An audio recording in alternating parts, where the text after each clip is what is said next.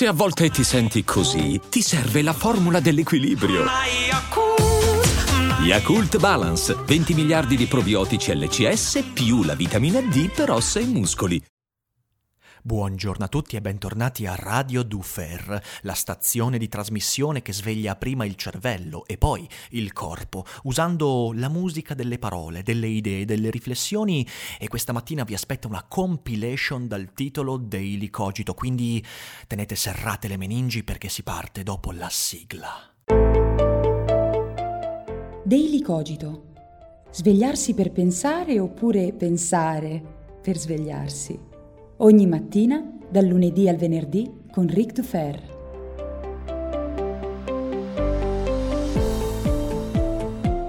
Buongiorno a tutti e bentornati su Daily Cogito. Mi perdonerete per l'introduzione un po' diversa dal solito, ma ogni tanto mi sale la nostalgia di quando facevo radio e quando fra le parole si poteva anche lanciare una canzone, cosa che sui podcast è un po' più difficile da fare, ma forse in futuro ci potrebbe essere una modalità particolare per inserire e commentare magari canzoni eh, collegate al tema di cui si parla. Ci sto pensando, ma non lo so, sarebbe una bellissima cosa, magari discutendo dei temi delle canzoni. Vedremo, vedremo, vedremo se sarà possibile. Oggi però non parliamo di musica, parliamo di scrittura. Infatti vorrei rispondere alle numerosissime richieste e domande che mi avete posto dopo il podcast di ieri, dopo che ho annunciato che ho cominciato la stesura del nuovo libro.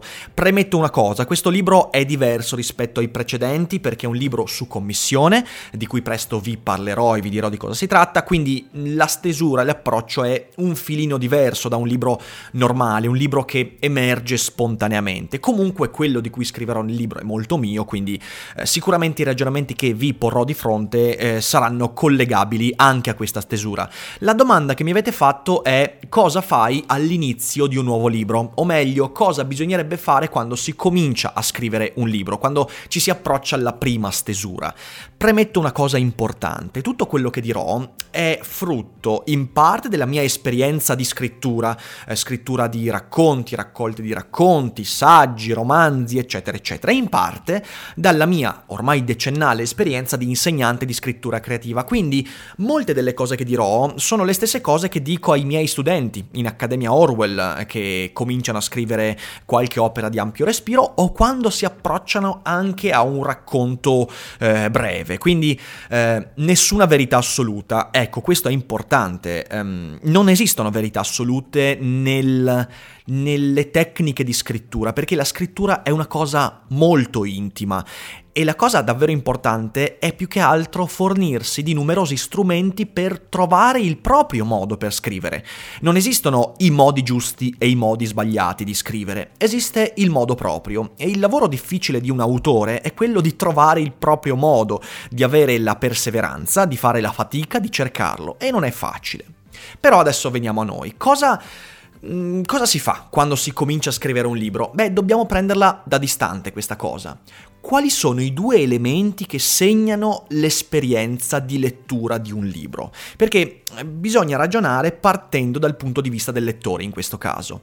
Mi piace pensare al libro come a uno sconosciuto che incontri al bar. Pensate a tutti gli sconosciuti che avete incontrato nei bar, nei pub, nei bowling di tutto il mondo, un po' come nel Grande Lebowski. Quali sono gli sconosciuti che pur avendo avuto magari pochi scambi eh, hanno segnato la vostra esperienza? Quali sono, scono- quali sono, gli elementi che fanno di un incontro con uno sconosciuto qualcosa da ricordare, qualcosa che mi porto dietro? Io ho avuto tanti incontri con sconosciuti in passato e ci sono alcuni che mi hanno davvero segnato. Magari un giorno ve ne parlerò pure, ma non è oggi eh, quel giorno. Eh, ecco, il libro è un po' la stessa cosa.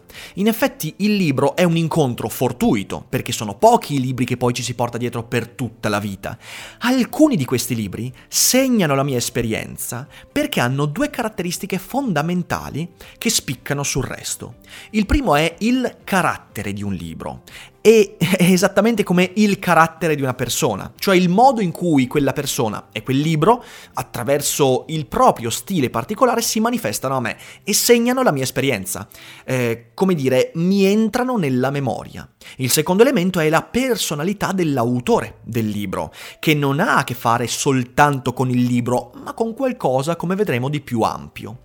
Ho preso un esempio su tutti eh, per, diciamo così, specificare quello che voglio dire, e l'esempio è Philip Roth, uno di quegli autori che per me è stato segnante e però, a parte magari un libro che è Pastorale Americana, i libri che ho letto, e li ho letti tutti, quelli di Roth, ehm, non me li porterò dietro per tutta la vita, però ci sono molti titoli in Philip Roth, per esempio Everyman e anche La macchia umana e Il teatro di Sabbath, sono titoli che ho letto una volta, che non mi sento di rileggere, che magari poi rileggerò in futuro, ma che non sono come per me Solaris o Gulliver, eh, che sono libri che invece io una volta ogni due o tre anni mi rileggo, come Il Signore degli Anelli che sto rileggendo in questo periodo.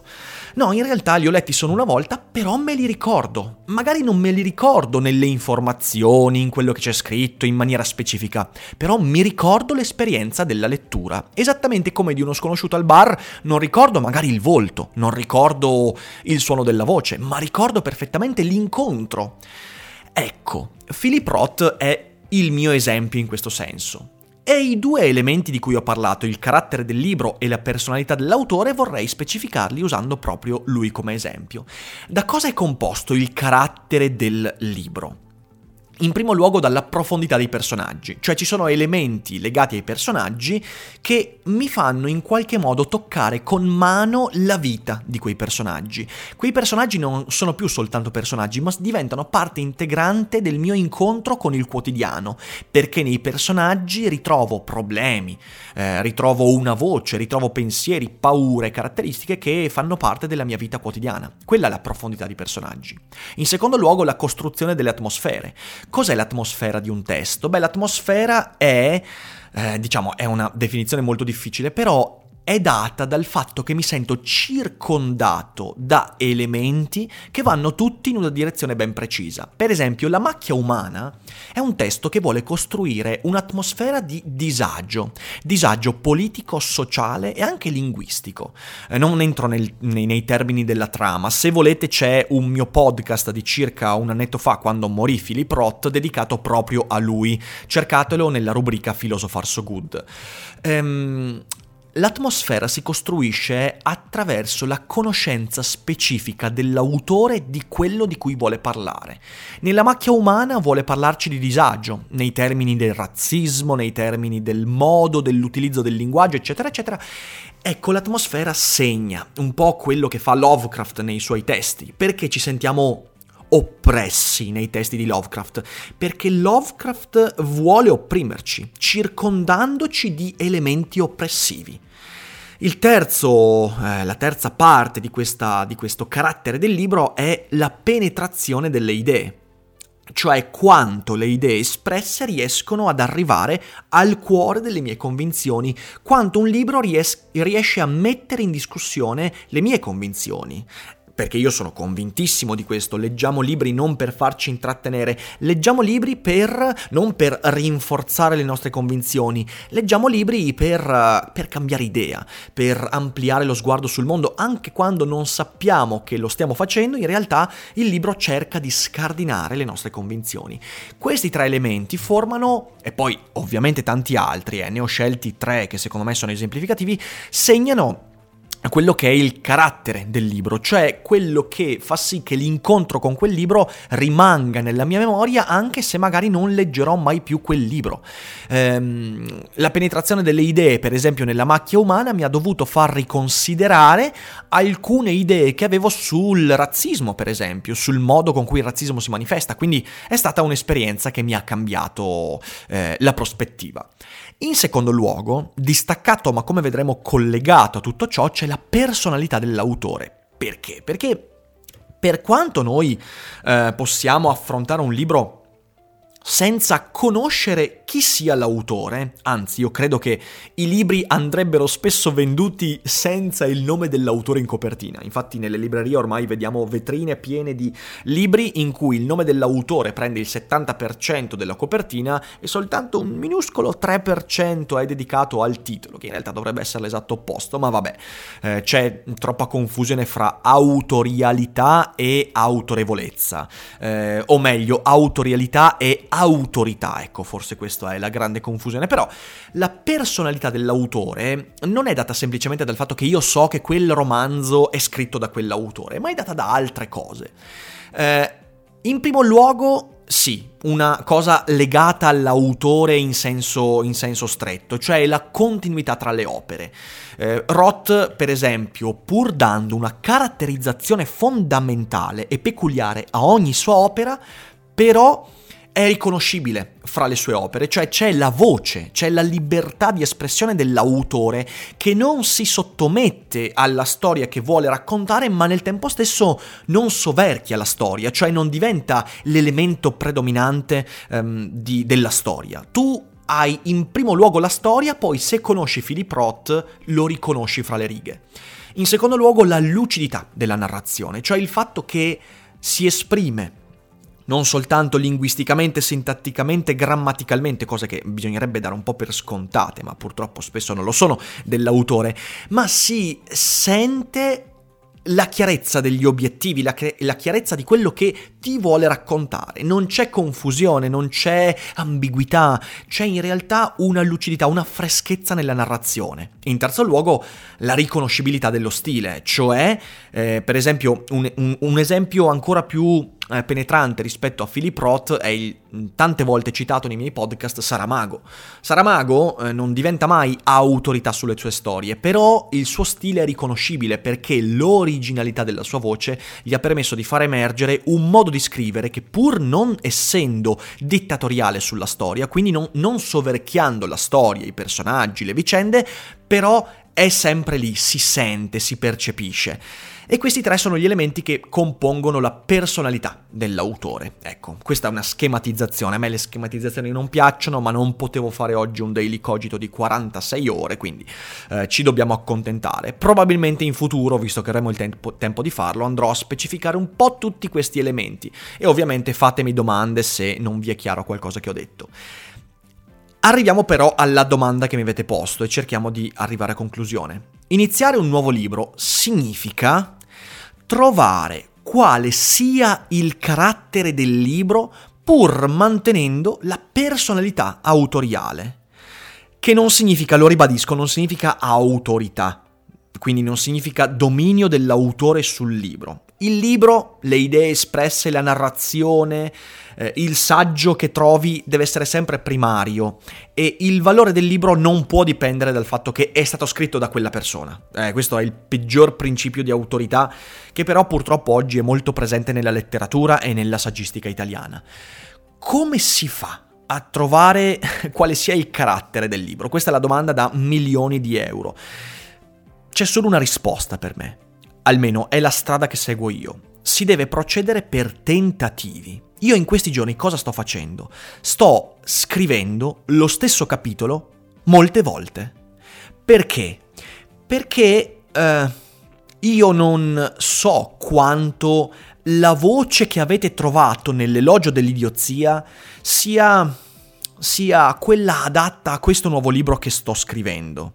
Ovviamente il mio intento è, seguendo tutto quello che ho detto finora, trovare il giusto connubio fra la caratterizzazione di questo nuovo libro che sto per scrivere e la continuità rispetto alla mia voce che si esprime tanto attraverso i pianeti impossibili, che però è un'opera di quasi 5 anni fa, quindi comunque si risente un grande cambiamento. Oggi la mia scrittura è completamente diversa rispetto a quella dei pianeti impossibili. E visto che sempre me lo domandate tantissimo, sappiate che in questo momento storico i pianeti impossibili è quasi introvabile, spero di poterlo ripubblicare presto, vi darò notizie. Comunque dicevo, eh, devo trovare il connubio fra la caratterizzazione che io voglio dare a quest'opera, che ancora non so qual è effettivamente, e la continuità della mia voce. Devo sempre essere comunque io a scrivere, ad esprimere quelle cose. Non devo essere io a spiccare, ma devo essere la presenza fra le righe. Questa è la mia personalità. Ora, essendo io uno scrittore giovane, uno scrittore che non ha tantissime pubblicazioni alle spalle, ho un romanzo, un saggio, eh, un sacco di articoli, eh, tanti racconti, un paio di raccolte di racconti pubblicate, e insomma, poi anche la scrittura dei video, eccetera. Io scrivo tanto, pur avendo tanta scrittura alle spalle, però io non ho ancora raggiunto la maturità di Saramago, la maturità di Roth, che mi permetterà un giorno di dire, beh, questa è la mia personalità nella scrittura. In realtà non credo che questi autori abbiano mai detto a un certo punto della loro vita, ah ok, questa è la mia personalità, no, in realtà è sempre una grande ricerca, una lunga ricerca che non finisce mai.